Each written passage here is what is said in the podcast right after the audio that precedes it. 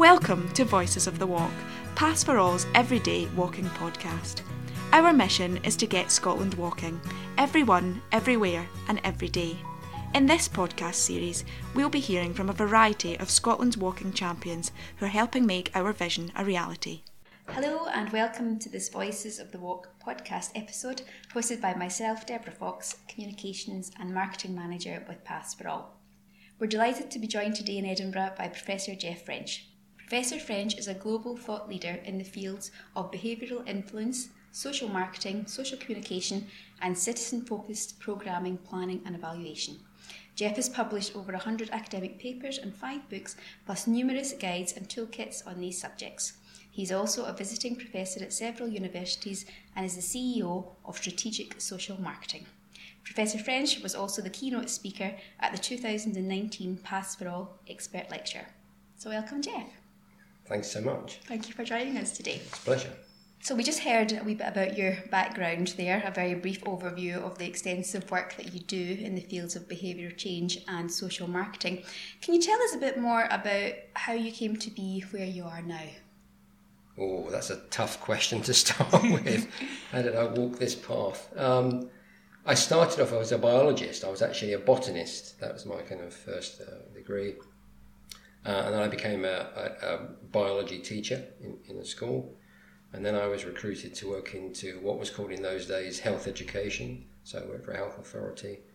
Uh, so then I worked for the next 25 years in public health, on you know, promoting health. Um, then I, I worked at national, regional, and local level ended up being a senior civil servant in the Department of Health. Um, discovered along the way marketing, uh, which has become my vocation now. I've been doing that for the last sort of 20 plus years. Um, so, yeah, I'm really interested in influencing behaviour, using everything that we know to do that for social good. And I think uh, public sector, not for profit organisations have, have taken the lead in that, and that we've done some fantastic work, although there are big challenges ahead as well. But I increasingly believe that we need every sector to be engaged with that. So the NGO sector and also the private for-profit sector as well, which I, we do some also do some great work, but um, there are lots of disconnects in the system. So I'm, I'm kind of interested in how we influence the behaviour and how do we bring everybody together to do that. Would you mind just giving us a very quick overview of what social marketing is? Yeah, at its kind of simplest, social marketing is applying marketing techniques and principles uh, to understand and solve complex social problems. So, marketing is about creating value, uh, and out of that value, there's economic benefit to the companies that run things and deliver goods and services. People get value in the form of those goods and services. Well, you know, marketing is a very powerful way of influencing people, as we know. Uh, and in a sense, there's a lot of understanding and know how about how to understand people and what they value and create that value and then promote it in a very effective way. Um, so, in a sense, we'd be crazy, wouldn't we, if we didn't use some of that understanding uh, to solve some of the big social challenges that we have. So the focus of your keynote at the Paths for All expert lecture was on a citizens and systems approach to walking for all. Yeah. Can you expand a bit about on the main themes and the concepts that you covered? Yeah, there's, there's two main kind of concepts that I'm going to try and cover or did cover in the, in the talk. Uh, first of all, being citizen centric. Uh, lots of our not for profit health and promotional programs uh, still are kind of driven by a top down expert view of the world and how solutions can be created and delivered. Now, that's, that's paid dividends in, in the past, and we've, we've had some great successes in areas like smoking and teenage pregnancy. Um, but when we start to get into kind of you know more complex issues, um, uh, things like you know food and diet and encouraging the uptake of exercise and, and, and so on, um, that kind of top-down approach to kind of you know setting out the scientific evidence to people and encouraging to, to take it up and sometimes legislating to make that happen is a bit more difficult in these more complex kind of areas of, of human behaviour. So by citizen centric, what I mean is really putting a lot of effort into understanding the people that we're seeking to serve, using their expert knowledge and understanding of the problem and some of the solutions to create interventions that are going to be more meaningful to them and things that they're more likely to take up.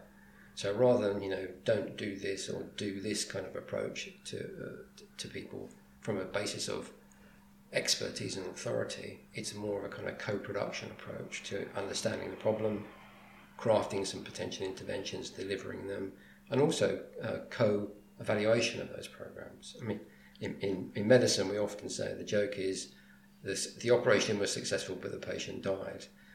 Well, from a you know patient perceived benefit perspective, the operation was not a success. okay. So it's about you know working with people to sort out the best way forward. I mean, one of the things I say and will say in the lecture is if you put enough effort into listening to people, they will give you part of the solution, and they'll certainly give you a lot of understanding about the problem. And the trouble is, we don't put enough effort, time, or resources, or money into you know creating that understanding yeah. and creating that partnership with communities. I don't think, although there are some good examples around. The second concept is about a systemic approach. So what we know, and again in the field of exercise promotion or active transport, there's a big body of evidence that says if you take an individualistic perspective and ignore many of the other structural, economic, social resilience factors, environmental factors, just by focusing on you know, telling people individually what they can and should do, that's going to have pretty limited impact because there are many things that get in the way of individuals. I mean, not most of us in the ideal world, ideal circumstances would be you know, we wouldn't smoke, we would take lots of exercise, we'd love our children, hug trees, and do all the other lovely things that we should and would like to do. But stuff gets in the way. Mm-hmm. So, taking a systems approach means understanding all the factors that are influencing people's behaviour, not just their own personal uh, you know, cognition and their own willpower. It's about all the other things that might be affecting them. So, that involves things like um, competition analysis. Who is pushing back? Who is making it more difficult for people to walk more often mm-hmm. or more frequently or in a more kind of joyous way mm-hmm. as, a, as a group. And often we don't do that. We, we, we focus on programs to influence people positively, but we don't think about all the other factors that might probably need to be tackled to make it easier and more possible for people to walk. Mm-hmm. So a, com- a, combination of that citizen-centric and engaged approach, like co-production with citizens, and taking a more wider perspective of all the factors that can influence people's walking behaviour mm. is what the evidence tells us the most effective way to go. Okay, thank you. So, what are the challenges and opportunities facing organisations and individuals who are trying to promote a shift away from private car use onto more active travel and public transport? There, there are a number of things. Obviously, in, in one corner, you have the competition that want to encourage people to use their car more. Yes. and not forms of active transport. And there is, you know, there's you know, people now in the auto industry. Um, there's a big problem in the auto industry because there's overcapacity globally. Uh, and also, cars are good. They don't break down. People can keep them for 10, 20 years, they'd still work. Most environmentally sound car is a car that already exists. Um, so, what are the auto industry doing? Uh, they've created a new range of products uh, electric vehicles, hybrid vehicles, and creating demand for a switch into those. That's still not active transport. Slightly probably less bad for the environment, uh, but certainly not particularly good for the environment mm-hmm. and not good for kind of more active forms of travel. So there's mm-hmm. there are some people that are pushing in the opposite direction, and uh, I think uh, we need to look at things like through through design requirements and legislation you know, there may be things that we need to do to kind of you know um, make that appeal less appealing mm-hmm. uh, by things like you know better, cheaper, free, or low cost public transport might be a good idea mm-hmm. something to invest in. So yeah, I think one of the big challenges is pushback from from the opposition, if you like. Um, I also think there's there's lots of competition for sedentary behaviour. Um, yeah, lots of the entertainment industry now want you to sit passively and watch a screen, be that screen in your pocket or you know home, big big screen, or going out to the cinema. So there's and that, that's true for radio and all kinds of other you know kind of, uh, social media. So there's a lot of competition that's encouraging people just to sit down and do nothing. Mm-hmm. Sorry, sit down and consume media product. Yep. Um, it's not nothing. Um, And then we have a whole range of issues, uh, which I've alluded to before environmental, social um, views about you know what, what walking is and what it's for and who it's for. Um, you know, lots of the people that are kind of more active walkers tend to be better off, younger um, people. Yeah. So, uh, you know, there's a job to be done to promote walking as the wonder product that it is Mm-hmm. to a whole range of uh, communities that maybe don't perceive it to be for them Mm-hmm. at the moment. It's interesting what you're saying about the individual and what maybe people perceive as being relaxing at the end of the day. You know, is it the sofa or is it going for a walk? It's the sofa, Netflix, and two glasses of wine. In like, you know, for many people, it Yeah. is, and that's part of the competition. So it's understanding why those things are appealing. You know, why do people? We have a big problem in Scotland and the rest of the UK, many other parts of Europe. Uh, of there's a, there's a bit of a problem with binge drinking, but that's not too much of a problem really. Younger people, the big problem is the chronic middle-aged drinkers who go home every evening and have a glass of wine or two or 3 uh, or some beers mixed in with that, maybe a few gin and tonics as well. And that's the way that they distress their lives, and it's their little treat to themselves for working so hard. Yeah. And I think we need to understand that. Um, if we're just kind of thinking, oh, these people are stupid or, you know, they're kind of destructive, that's not true. They're just trying to get by and have a good life. and we need to understand that. And maybe there's some possibility if we tap into that. You know, I want to reward myself for a hard day. Mm-hmm. It might be one of the, the kind of you know approaches we take. I'm not advocating this because it's not based on research. it's just a perception that you know one of the best ways you can treat yourself and feel great at the end of the day is go for a little walk Yes. that might be that might be an alternative solution. Mm-hmm. Mm-hmm. So talk about you know me time and pleasure. That that's the point of it. Not you must go and walk because it's good for your heart. Yes, absolutely. You talked a lot about the need for co production to mm-hmm. promote social good. Could you explain a bit more about this and perhaps give an example of a good co production campaign or project? Yeah, I mean, co-production in, in marketing now is one of the kind of um, central themes of lots of commercial for-profit marketing.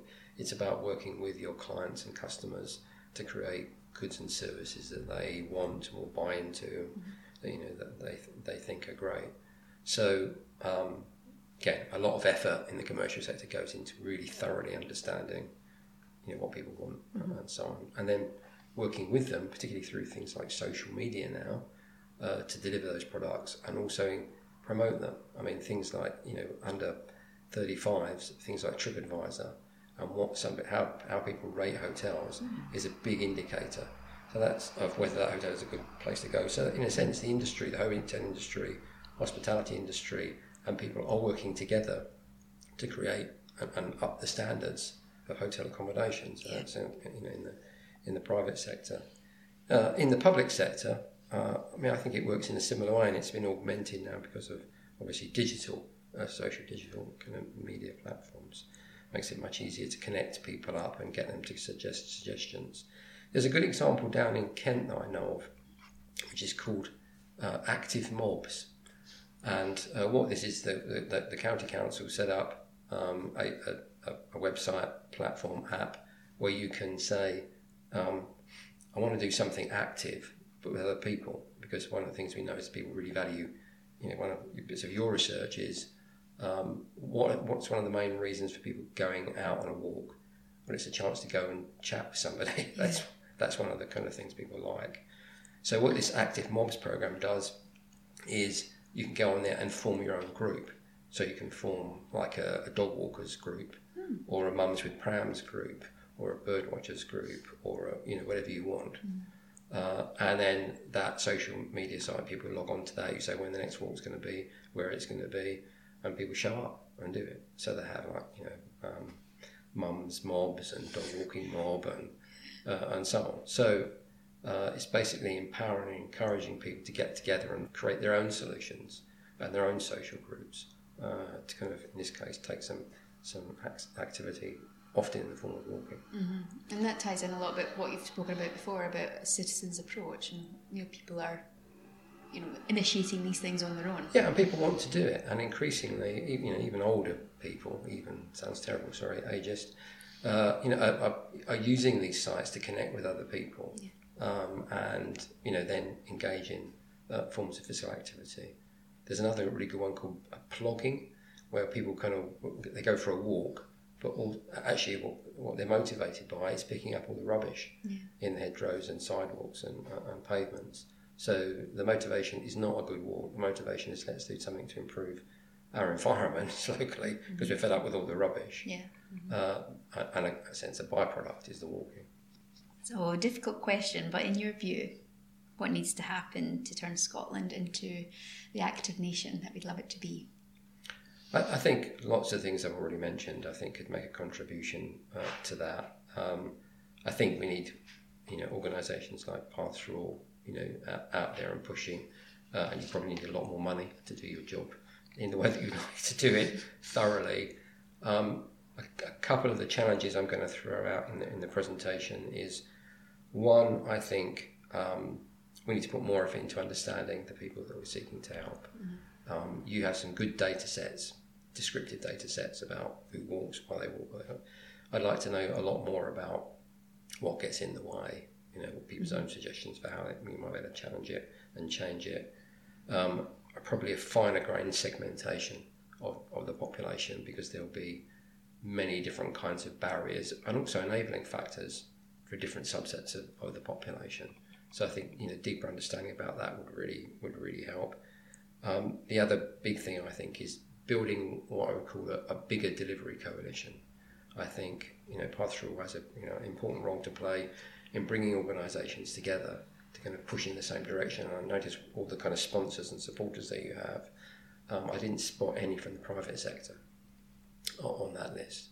Um, so I think there's, there's quite a few NGOs and other government departments and agencies. That's fantastic, and that that kind of I would call usual suspects group could be grown. So you know maybe there are other NGOs and government departments who are not you know don't jump to mind, but they may have an important you know, role you know, to, to, play. There might be people from the energy sector, you know, in, in government. Uh, you know, obviously transport planning is already in there. People like the police, uh, probation. They might be other people that you know could be engaged, and they'll have you know faith groups and so on in the community. Um, but also the private sector. I mean, obviously, some sections of the private sector uh, are the competition. They are pushing back and they are doing things encouraging sedentary behaviour and maybe unhealthy eating, smoking, those kinds of things. And those people we don't want to collaborate with, we want to destroy if we can. So, you know, some work on tackling them and, and the kind of negative impact they're having. But there are also thousands of companies out there who, you know, their, their kind of purpose is not just to make money, their purpose is to do social good. That's what they see themselves doing, that's what their shareholders want them to do. Mm and that's what gives them a license to operate and sell goods and services.